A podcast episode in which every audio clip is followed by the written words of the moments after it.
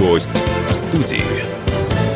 В Самаре 16.03. Это программа «Гость студии» на радио «Комсомольская правда» в Самаре. У микрофона Сергей Куртаджиев. За звукорежиссерским пультом Владимир Казанцев. А гость у меня сегодня автор книги «Слово пацана» Роберт Гараев. Роберт, день добрый. А, добрый день. Э, вот я решил так построить программу сегодняшнюю. Вначале о себе, потом о книге и потом о фильме. Хорошо. Э, вы в книге пишете, что вы входили вот в это, э, как правильно сказать, молодежное движение Казань. Подростковые территориальные группировки. Ну, я казанский феномен это называю, как, как сказал Дмитрий Лиханов э, в статье для журнала «Огонек» 88 года помню такую статью. Вы входили в группировку «Низы» с 89 по 91 год. А как вы туда попали? Как пришли?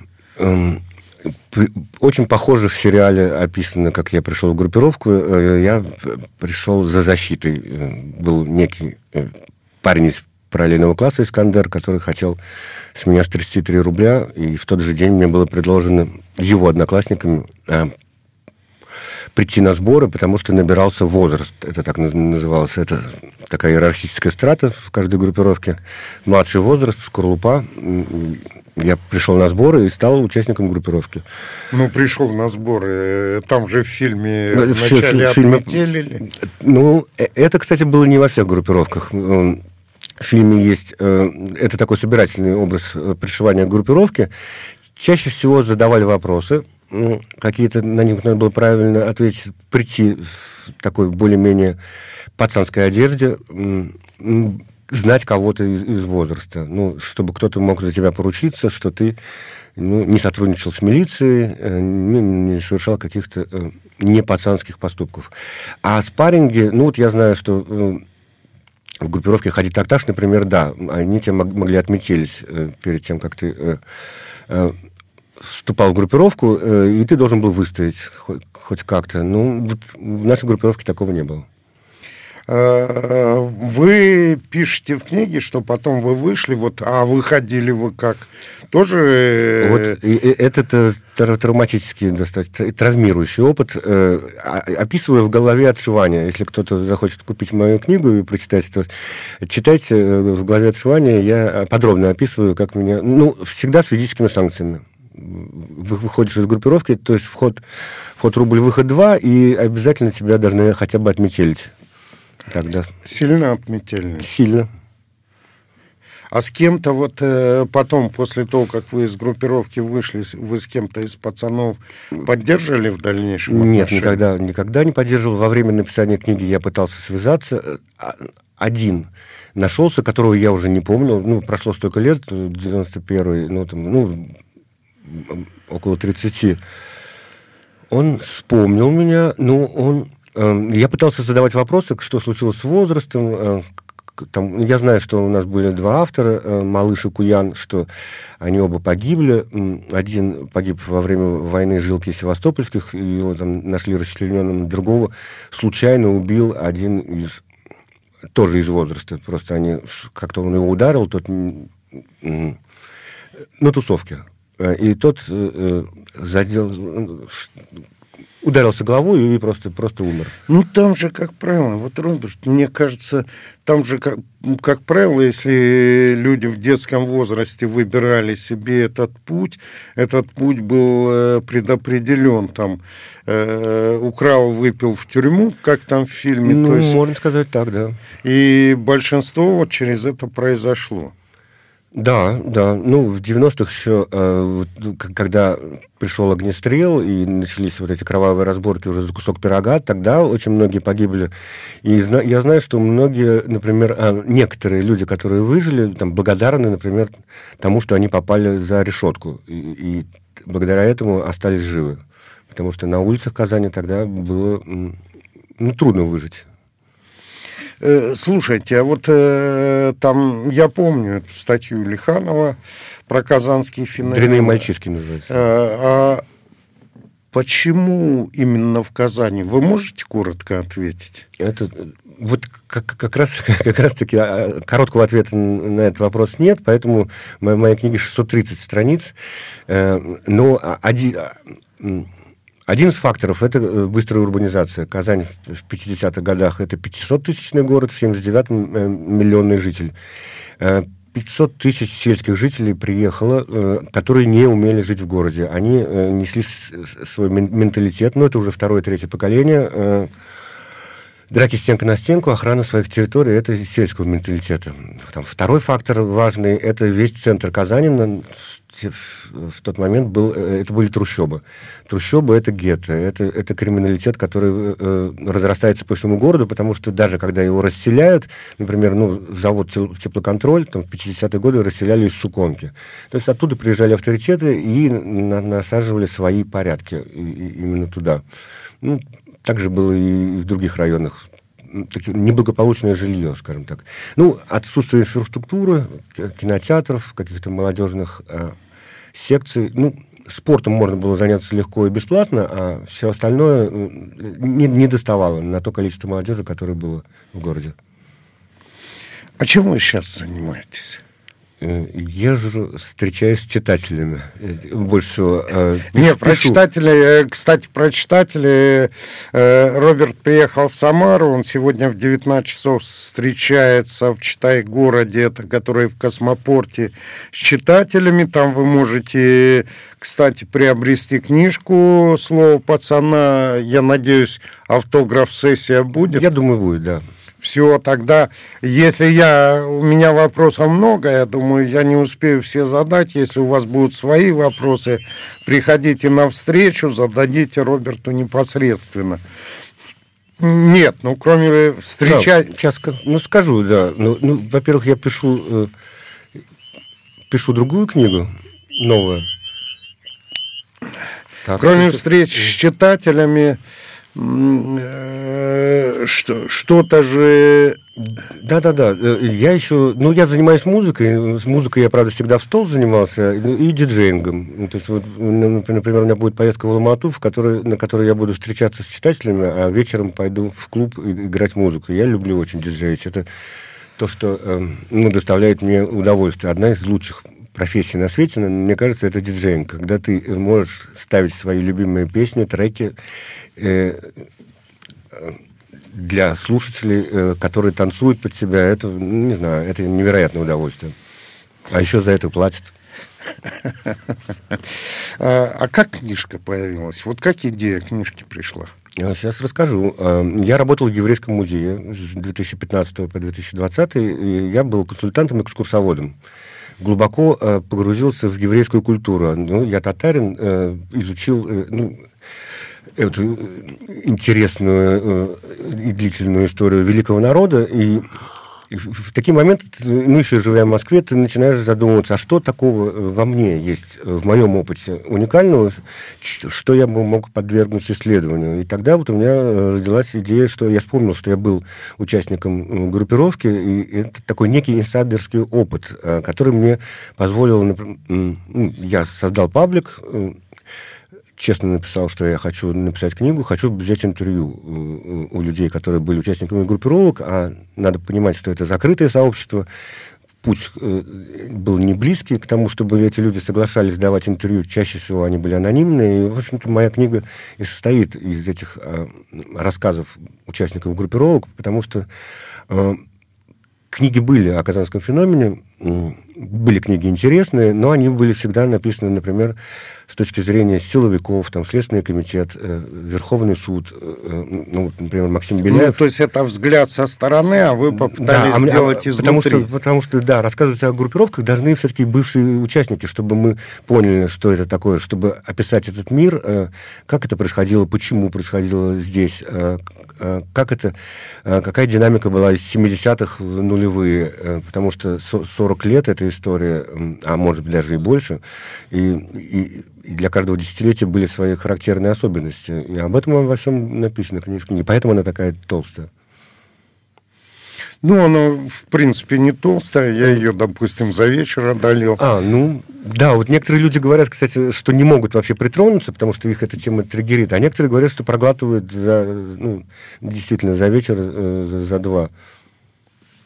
У нас, э, к сожалению, сейчас э, должен быть перерыв на рекламу. Напоминаю, что это программа «Гость студии» на радио «Комсомольская правда» в Самаре. А гость у меня сегодня автор книги «Слово пацана» Роберт Гараев. Не переключайтесь, после перерыва мы вернемся в эфир. Гость в студии.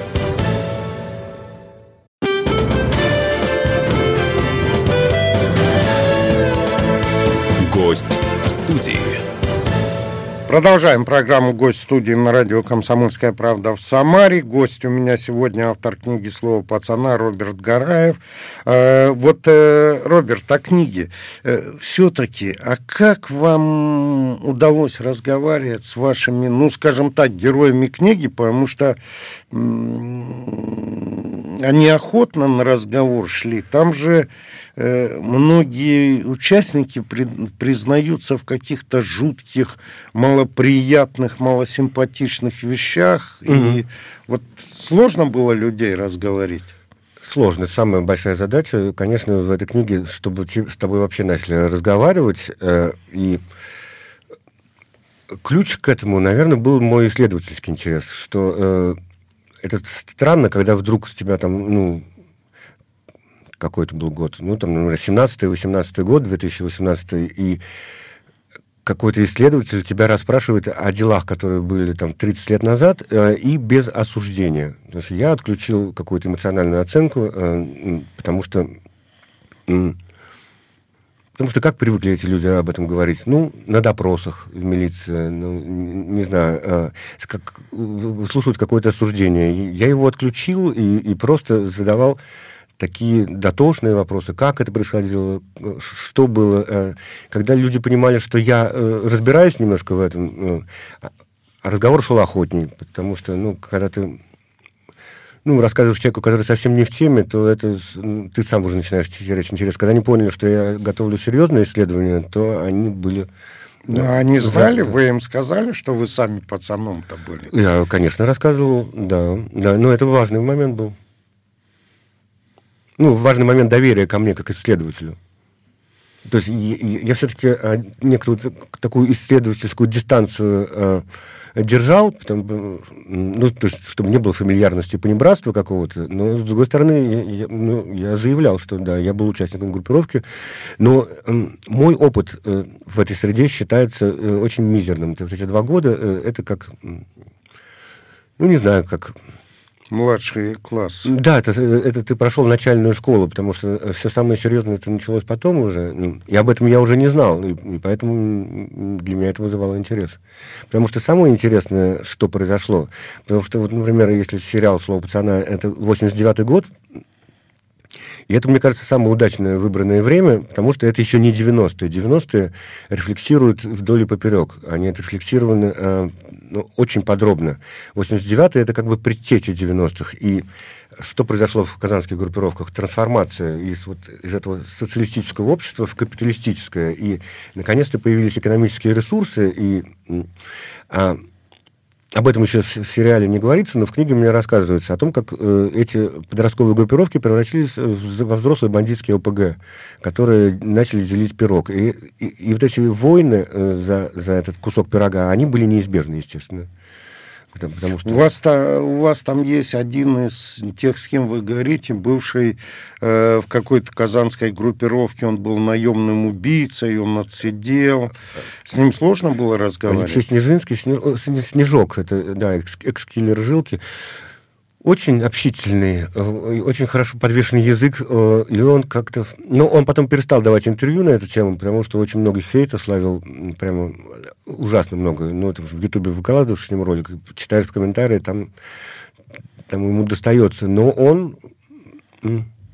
Но он как раз, как раз интересный очень собеседник, потому что он как-то открыто говорил об этом, обо всем.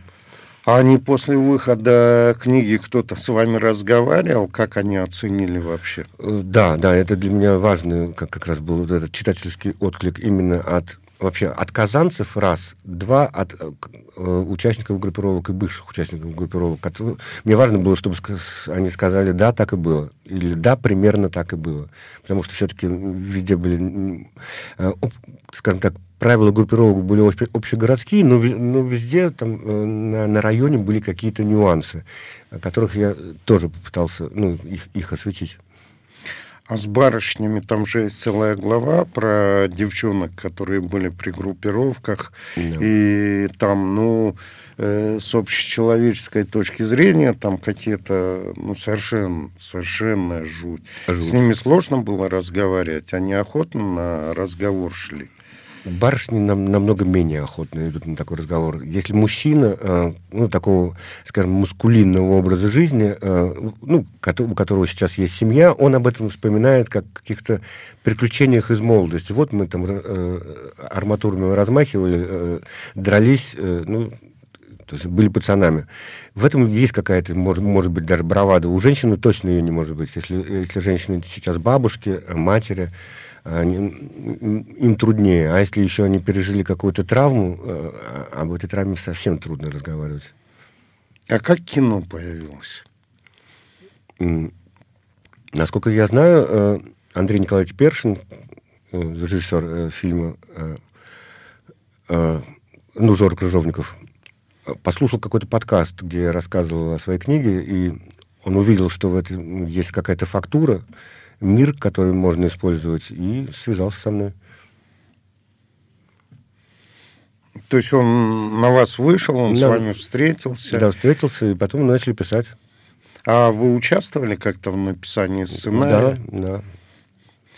Э, вы где-то в каком-то интервью сказали, что вы были э, главным консультантом по чтобы соблюсти правду, действительность. Ну, я, я, я отвечал за достоверность, потому что там такие, такие э, ну, скажем, так, такие монстры драмы, как э, Андрей Николаевич Першин и Андрей Золотарев. Я считаю, что это лучшие сценаристы России на данный момент.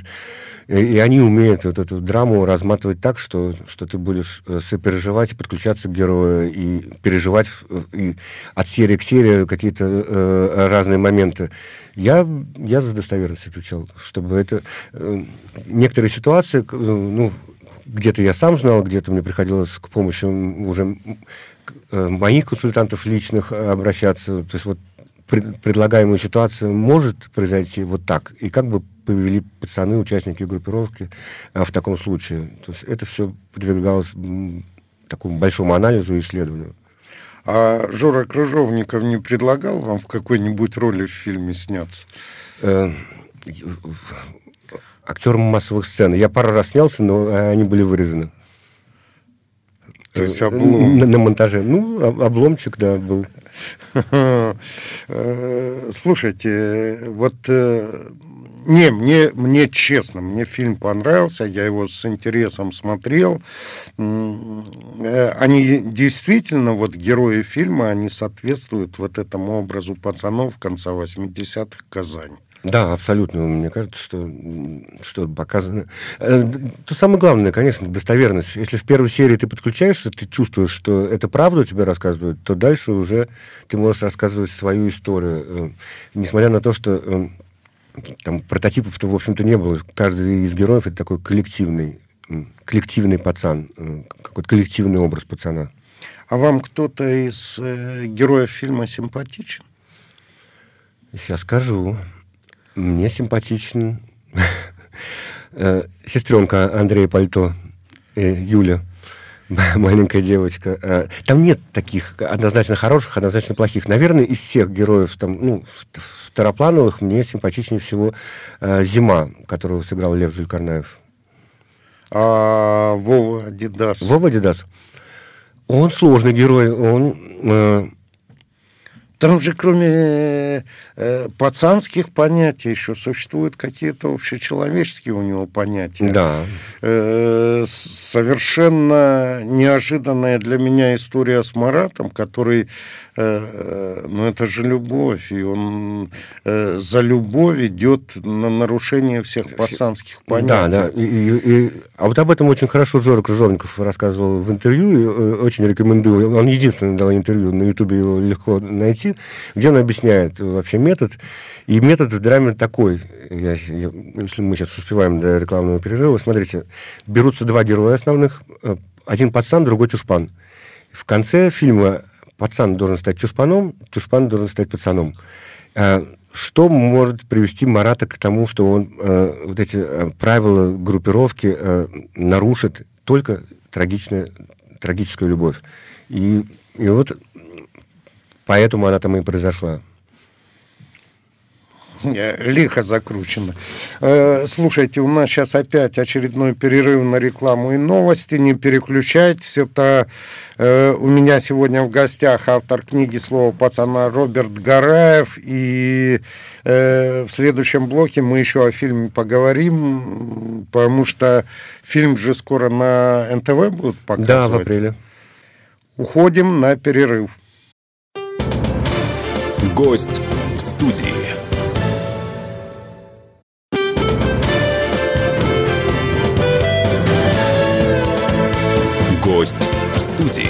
Продолжаем программу «Гость студии». И гость у меня сегодня автор книги «Слово пацана» Роберт Гараев.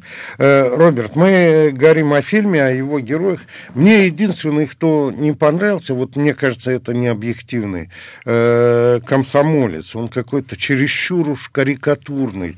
Я помню комсомольцев тех времен, они были чуть другие. Вот из этого комсомольца, который в, фи- в фильме, угу. никогда бы не получился в будущем директор банка Они же все вот такие комсомольцы, все уходили в банки и в бизнес. Это... А мне понравился очень актер, который сыграл Саша Самойленко. Э, он вжился в роль. Да, немного он карикатурный. И я знаю, что э, некоторые комсомольцы мне как раз э, писали в отзывах претензию, что почему, почему комсомольцы такие карикатурные. Не знаю, наверное, у меня было меньше всего консультантов именно в этой, в этой области. У меня была какая-то еще личная обида, кстати, потому что я в книге рассказываю, что... Во! Все, я все понял. Потому что меня как-то в отделение завел э, окодовец, э, засунул э, кирпич в валенок и просто мудохал меня, бил в туалете. И объяснял это, чтобы не было синяков на почках. Я при том никакого там преступления не совершал, просто нас поймали со сборов. Возможно, это как-то переместилось каюсь. Сказалось, явно. Э, слушайте, вот э, была история, когда фильм показывали э, с последней серии, что Счастливо. якобы показали и, и в начале историю с одним концом, а потом конец переделали. Это так действительно было? Опять вот Жорка Жомиков в этом интервью это все объясняет. Это его метод. Он идеалист, э, и, и он заранее э, закладывал продюсерам, там, да, даже, даже в смету, что будут пересъемы. Потому что ну, на монтаже всегда, когда ты э, что-то у тебя в голове э, сложилось, что будет э, так в фильме, потом ты начинаешь монтировать, не клеится, не работает, переснимать надо. То есть тут не было никакого пересъема под повестку или под, под чьи-то э, под чьи-то запросы, это был э, важный, э, важный момент э, для самого режиссера, чтобы фильм был То идеальным. есть это чисто творчество, там Абсолютно не было творчество. никакого махляжа и всего нет, прочего. Нет. Вот смотрите, на НТВ скоро покажут, а вы что-то знаете про то, как будут показывать на НТВ?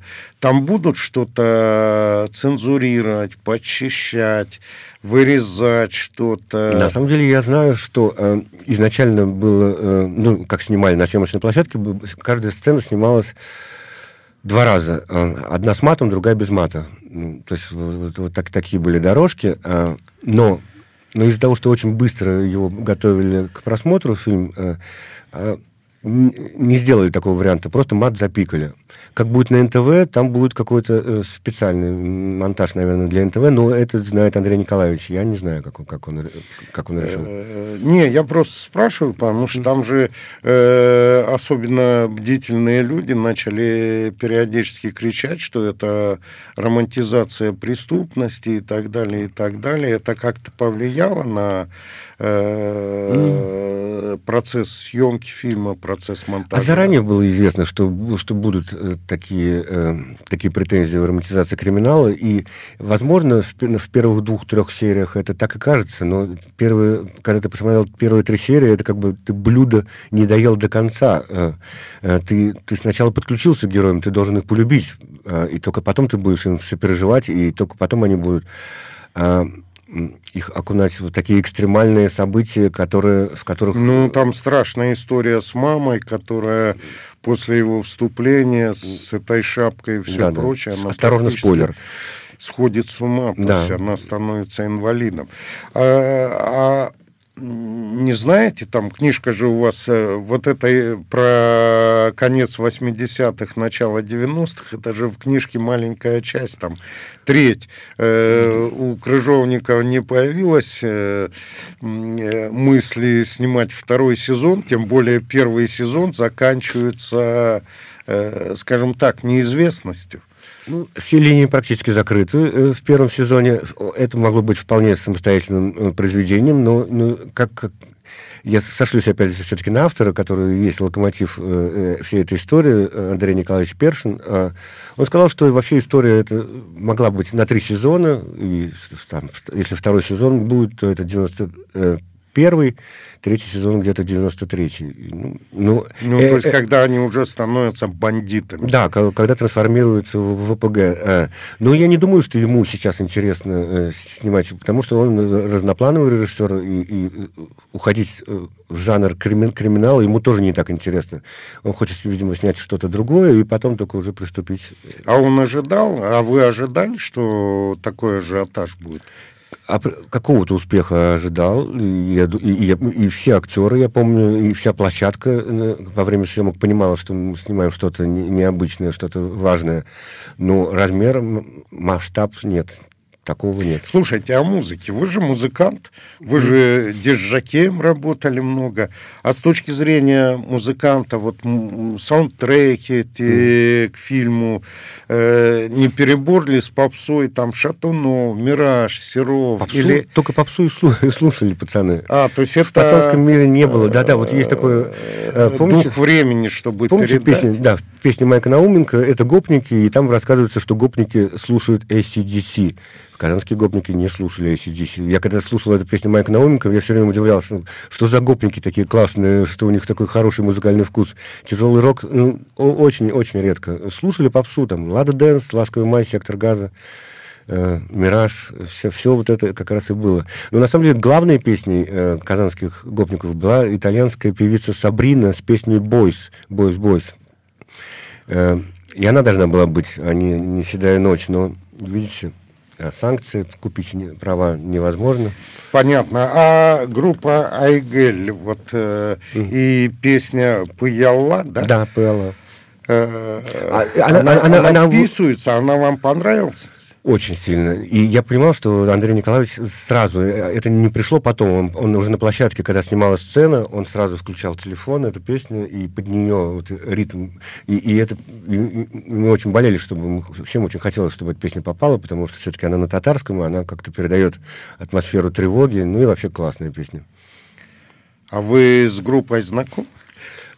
Да, я, я был, был, бывал на их концертах, да, ну, Э, еще мой друг снял, снимал им клип. Э, Илья Соловьев, режиссер, он снял им клип «Татарин», мой парень «Татарин».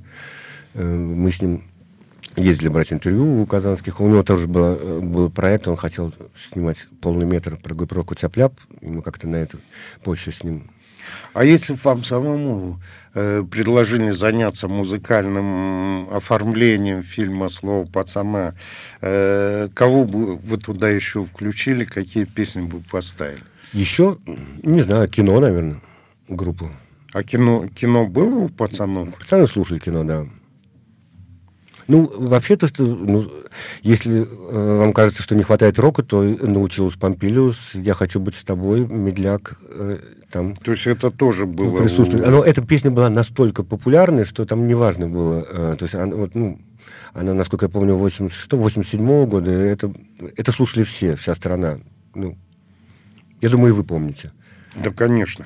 Э, слушайте, Роберт, а вы останетесь в истории автором одной книги «Слово пацана» или уже что-то там э, происходит в вашей жизни, голове, в творчестве? Есть, есть планы, да, пишутся книги. Я пока особо не распространяюсь, потому что э, э, Потому что к этому какое-то такое настолько повышенное внимание, что ты только заявил тему книги, а, а уже начинается, начинаются вопросы и расспросы. Не хочется перегореть во время работы над книгой. Ну и я очень хочу выйти, конечно, из темы криминала, потому что криминал это не то, не то, что меня То есть все уже нет, нет, вот вы это, очистились? Нет, нет, или... я уже анонсировал, что я пишу про женские банды. Это исследование меня интересует, потому что все-таки женские сообщества мне э, вообще в целом интересны. Э, а женские криминальные сообщества это так экзотически, это так странно, и так... Ну, там есть что поисследовать, потому что это интересно. А дальше я уйду в, в, в другую тему. Э, напоследок, а как вы, э, я смотрю, вы же человек достаточно уравновешенный, мне кажется, скромный, а как вы пережили вот эту обрушившуюся на вас всенародную славу? Я перестал, кстати, брать трубки с незнакомых номеров, потому что, потому что при, примерно э, первая неделя это было, ты понимаешь трубку и уже даешь интервью, то есть ты не, не успел ответить на телефон, ты, ты кому-то даешь интервью. Э, это, в принципе, приятно. Приятно, знаете, в чем? Эм, я, во-первых, представляю, что происходит с Рузилем Миникаевым, который, э, э, который которого подписчиков стало миллион семьсот тысяч, а до этого было 10 тысяч в той самой запрещенной сети. Мы должны заканчивать. Сколько у вас подписчиков сейчас а, будет? А, а ну, у меня немножечко повысилось, повысилось. Не, не так, как у актеров, поэтому я так по лайту это все воспринимаю. Как... Это была программа «Гость студии» на радио «Комсомольская правда» в Самаре. А гостем у меня сегодня был автор книги «Слово пацана» Роберт Гараев. Роберт, спасибо вам. Спасибо Всем вам. удачи. Гость.